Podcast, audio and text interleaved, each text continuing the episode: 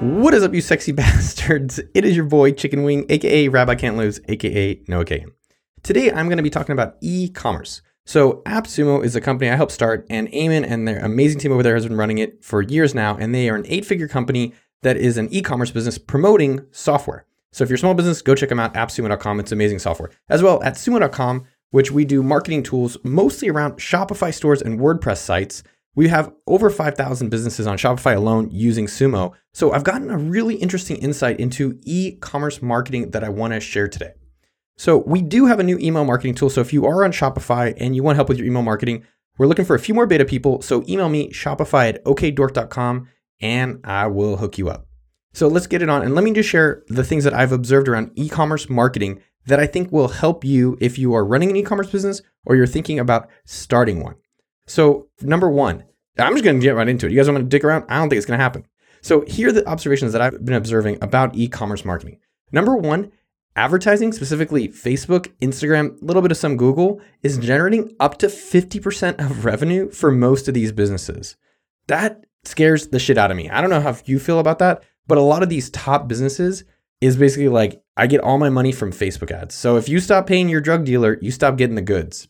So there's good and bad about this. One thing I want to suggest to you is a lot of businesses I've met that are starting up are like, yeah, I've never done ads as a sign of pride.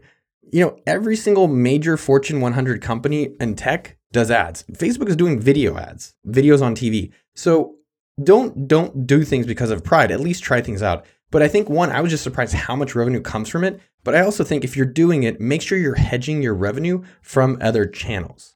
Number two, email marketing is still a major, major channel for these businesses. Most e commerce companies that we've worked with or that we've seen, it's up to 20 to 30% of their email of revenue. 20 to 30% of their revenue is generated through email marketing. Isn't that crazy? And so here's something that's even more interesting about that breakdown that breakdown is generally about 50% automated emails versus broadcast emails. No, what's the difference? An automated email is your welcome email. It is your abandoned cart email. It is emails that once you set up, you don't have to set them up again. So the two things I would do if I was running an e-commerce business like yours or you're starting one is make sure that you have those things set up because then you don't have to ever do them again. Reordering emails, back in stock emails, and so forth. So broadcast emails are emails like holiday emails, like Labor Day is coming up, or it's Halloween, or you have a new product that's unique. We've worked with a lot of companies with our new product, specifically around email marketing for Shopify stores. Again, hit me up, shopify at okdork.com if you want to try it out. But actually, here's what I would find just as surprising with email marketing working is that most people don't have a dedicated person doing it and they don't have a strategy and they're not sending two emails a week. And we've actually come in and with some of our new software helped them. And literally just by doing two emails a week, they've almost doubled their email marketing revenue consistently. So if you're not doing two emails a week, like I was just talking to someone who runs a store that I, I really admire what they do, they do one email a quarter. And that's fine. But your customers actually want to hear from you and they're going to start looking elsewhere if you're not communicating with them. So email marketing still works. Go back and do it. Number three, the mystery of influencer marketing. So I was talking to Nick Bare, Bare Performance Nutrition. I recommend his products for health and fitness. The guy's an amazing dude. A lot of their revenue and a lot of his recommendations and encouragement is from influencer marketing. And I feel like I hear about this from people, but I don't really know what the hell they're talking about. Nick and others have said that up to 40% of their revenue can come from this influencer marketing. So, influencer marketing, it is what it sounds like. You go to someone who has influence or reach and they recommend your stuff. So, you go to someone like Nick is really focused on veterans and he goes to veterans. He builds a relationship. He says, Hey, let me give you the product.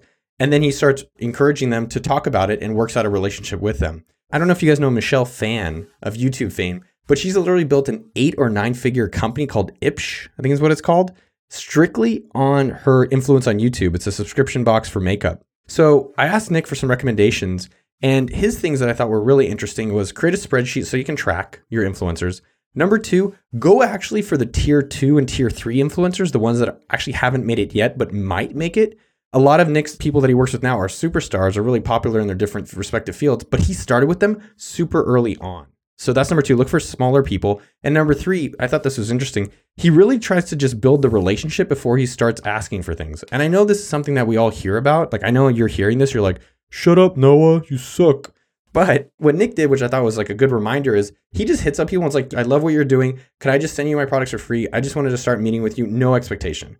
And then as you build a relationship, then you can actually formalize it with an agreement that says, hey, for $1,000 a month, I'd like for you to promote on Instagram, YouTube, and your email list X amount of times. I think what's interesting about the relationship and influencer marketing is that you actually can get a really good return on spend. So if you have $100 to spend, you can get a better return on this than Facebook, but it's not as instant. It takes some time.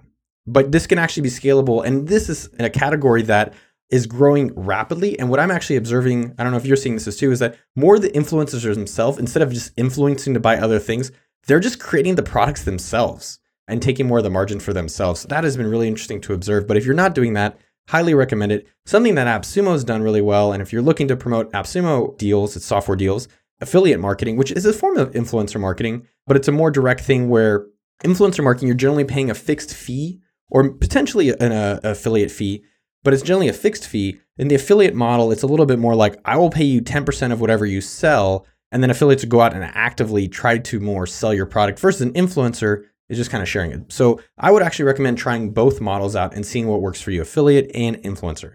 Number four, if you're starting an e-commerce business, replenishing products are fire. I wish Missy Elliott was here. Can we do Missy Elliott in this? So these are products, uh, replenishable products. If you don't know what that means, they are products that get consumed regularly and people have to rebuy. So if you think about that, that is protein bars, protein powder, snacks, things that actually people have to buy on a regular basis. Jerky, you know what I'm talking about. Those businesses, because their customers keep coming back, have a really high LTV, can afford to spend more on the product, and have a more committed customer. So if you're looking at starting an e-commerce business, or if you have one, I would start thinking about how can you get either people on subscriptions or create more products that relate to people wanting to get them often. Number five, this is something, if you're on Instagram, you've seen it. It's called partner giveaways or whatever the hell you name it. But these work. So on Instagram, you've probably seen it where there's brand X that says, hey, here's a new product. Tag 500 friends and follow XYZ, and you're eligible to win something. This works, y'all. Super low cost cross promotion with relevant brands. So again, try to start with brands at your size or smaller so you can build good relationships. As well, there's kingsumo.com, which is free software we've built that you can run giveaways more web based, but Instagram specifically, I've seen these partner giveaways work. And I think all of these approaches can work and you should have all of them in your arsenal, but you know, try one at a time. So definitely be doing partner giveaways if you haven't done them yet. Here's three to four things that I've been curious about, but I'm not as confident that they work, so I can't recommend going to do them. But here's a few of them. Number one is free product, pay for shipping. So I've seen this on a few food products, I've seen it on books, but it is something to consider if your product or your business is something where you're going to buy multiple things in the future or other things in your business, and this is just a gateway drug, you can say, hey, I would do this more via ads, but you can try it via your site. And the idea is, I'll give you the product for free, you just pay for shipping.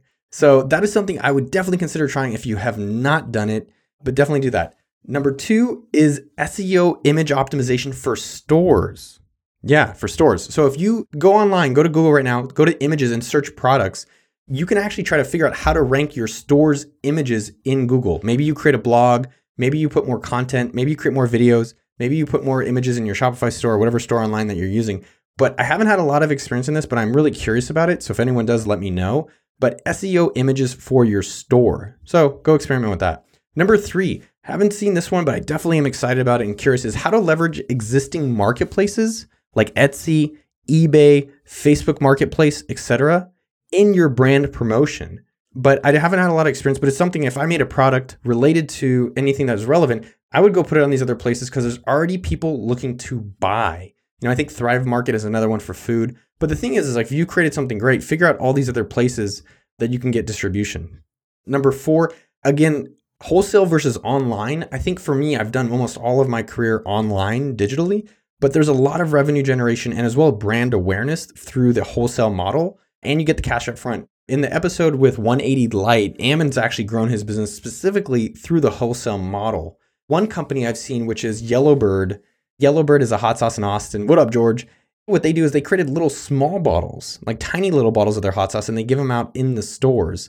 And so that has actually been really interesting and something to consider in your business. Can you create a micro version, sell it, and make it maybe kind of like by the counter register that people can buy and observe of you as they check out?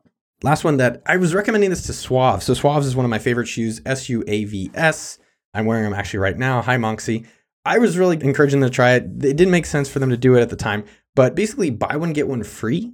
I think there's something there with especially physical products, not necessarily online, but physical products where if you buy a pair of the shoes, encourage them to give it out. So certain products like shoes, it's harder to buy online, but people are doing it more with Allbirds and Suavs and so forth. And if you give it out, the more people that see your product, the more likely other people are like, well, I want to get it. And if you can just do the calculation on your margins, I would say there's a high plausibility that this can actually work and be a great way to scale your business.